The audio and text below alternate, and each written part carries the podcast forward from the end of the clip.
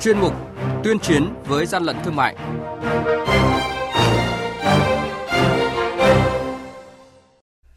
Thưa quý vị và các bạn, quản lý thị trường Hưng Yên kiểm tra xử phạt doanh nghiệp vi phạm quy định về ghi nhãn hàng hóa. Lạng Sơn phát hiện địa điểm kinh doanh 4.000 sản phẩm nhập lậu, chuyển truy cứu trách nhiệm hình sự đối với tàng trữ thuốc lá nhập lậu khủng tại Bình Dương. Tổng cục Quản lý thị trường sẽ xử lý nghiêm hành vi găm hàng tăng giá áo phao, một trong những mặt hàng thiết yếu chống lũ lụt, là những thông tin sẽ có trong chuyên mục tuyên chiến với gian lận thương mại hôm nay.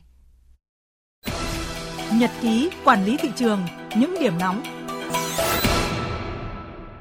Thưa quý vị và các bạn, đội quản lý thị trường số 4 thuộc Cục Quản lý Thị trường Hưng Yên vừa ban hành quyết định xử phạt đối với công ty vật liệu xây dựng quốc tế Hoàng Giai, địa chỉ tại thôn Đình Dù, xã Đình Dù, huyện Văn Lâm vì có hành vi vi phạm hành chính trong lĩnh vực tiêu chuẩn đo lường chất lượng sản phẩm, kinh doanh hàng hóa nhập khẩu có nhãn gốc bằng tiếng nước ngoài nhưng không dán nhãn phụ bằng tiếng Việt Nam, không niêm yết giá bán. Tăng vật vi phạm là gạch ốp lát ceramic hiệu Mona Lisa do nước ngoài sản xuất. 14 loại hàng hóa với hơn 4.000 sản phẩm các loại đều có nguồn gốc sản xuất ngoài Việt Nam, gồm quần áo may sẵn, chăn lông hóa học, giày giả da cao cổ, vừa được đội quản lý thị trường số 6 thuộc Cục Quản lý Thị trường Lạng Sơn phối hợp với đội 389 tỉnh kiểm tra xử lý. Tại thời điểm kiểm tra, chủ cơ sở kinh doanh hàng hóa dịch vụ Nguyễn Mạnh Duy, địa chỉ tại ngõ 830 đường Bà Triệu, phường Đông Kinh, thành phố Lạng Sơn, không xuất trình được giấy tờ chứng minh nguồn gốc hợp pháp của số hàng hóa này hàng nhái, hàng giả, hậu quả khôn lường.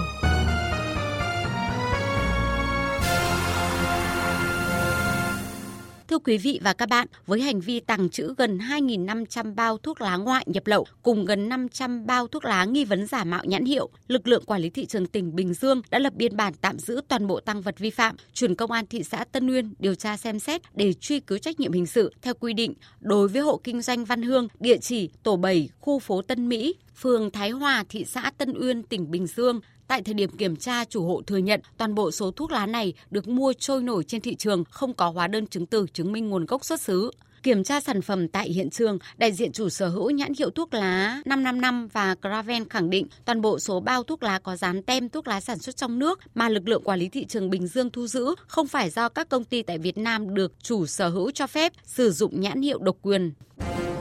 Quý vị và các bạn đang nghe chuyên mục tuyên chiến với gian lận thương mại. Hãy nhớ số điện thoại đường dây nóng của chuyên mục là 038 85 77 800 và 1900 88 86 55. Xin nhắc lại số điện thoại đường dây nóng của chuyên mục là 038 85 77 800 và 1900 88 86 55. Cơ quan chức năng sẽ tiếp nhận ý kiến phản ánh, kiến nghị, tin báo của tổ chức cá nhân liên quan đến gian lận thương mại, hàng giả, hàng nhái, tuyên chiến với gian lận thương mại, phát sóng thứ ba, thứ năm và thứ sáu hàng tuần.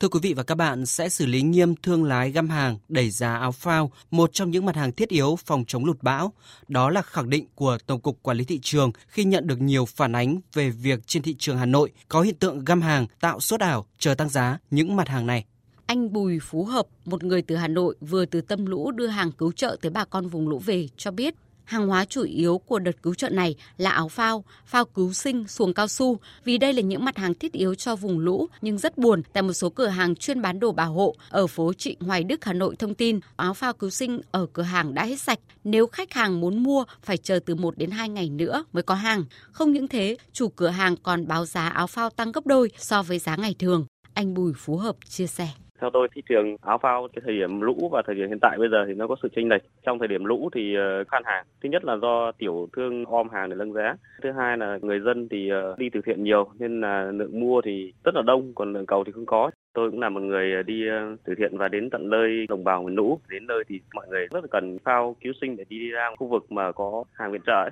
Theo tôi, thì những tiểu thương mà đang làm việc om hàng áo phao để nâng giá lên thì tôi nghĩ là mọi người không nên làm và tôi cũng mong là các tiểu thương thì hãy cân nhắc cái việc có nên kiếm tiền vào thời điểm này hay không. Được biết giá chiếc áo phao cứu hộ những ngày trước khi xảy ra lũ chỉ dao động từ 40.000 đến 70.000 đồng một chiếc. Tuy nhiên, nhiều cửa hàng bán đồ bảo hộ ở Hà Nội liên tục thông báo cháy hàng áo phao cứu sinh do lực lượng khách mua tăng đột biến. Trước tình trạng này, ông Trần Hữu Linh, Tổng cục trưởng Tổng cục Quản lý thị trường nêu rõ. Nghị định số 98 chính phủ vừa mới ban hành có hiệu lực từ ngày 15 tháng 10. Ở điều 31 32 thì nêu cũng rất là rõ những mức xử phạt đối với hành vi đầu cơ hàng hóa và găm hàng phạt từ 5 tới 100 triệu đồng đối với những hành vi lợi dụng tình hình khan hiếm hàng hóa hoặc tạm sự khan hiếm hàng hóa mà giả tạo trên thị trường để mua vét mua gom hàng hóa có giá trị từ 50 triệu đến 1 tỷ đồng trở lên. Thế rồi đối với hành vi găm hàng thì sẽ phạt tiền từ 5 đến 10 triệu đối với hành vi cắt giảm phương thức bán hàng, quy định niêm yết bán hàng theo định lượng, rồi đối tượng mua hàng mà khác với thời gian trước đó rồi ờ, cũng nó phạt từ 10 triệu đến 20 triệu đối với những hành vi cắt giảm lượng hàng hóa bán ra thị trường, rồi không mở cửa hàng, địa điểm kinh doanh để bán hàng, rồi cũng có những mức phạt đối với những hành vi găm hàng trong kho mà vượt quá 150% so với lượng hàng hóa tồn kho trung bình của 3 tháng liền kề trước đó.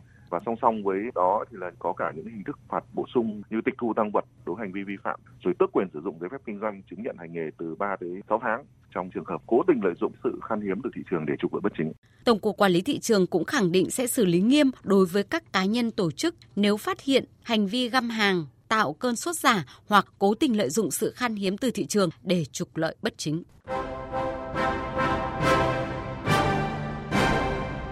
Chung tay chống hàng gian, hàng giả, bảo vệ người tiêu dùng.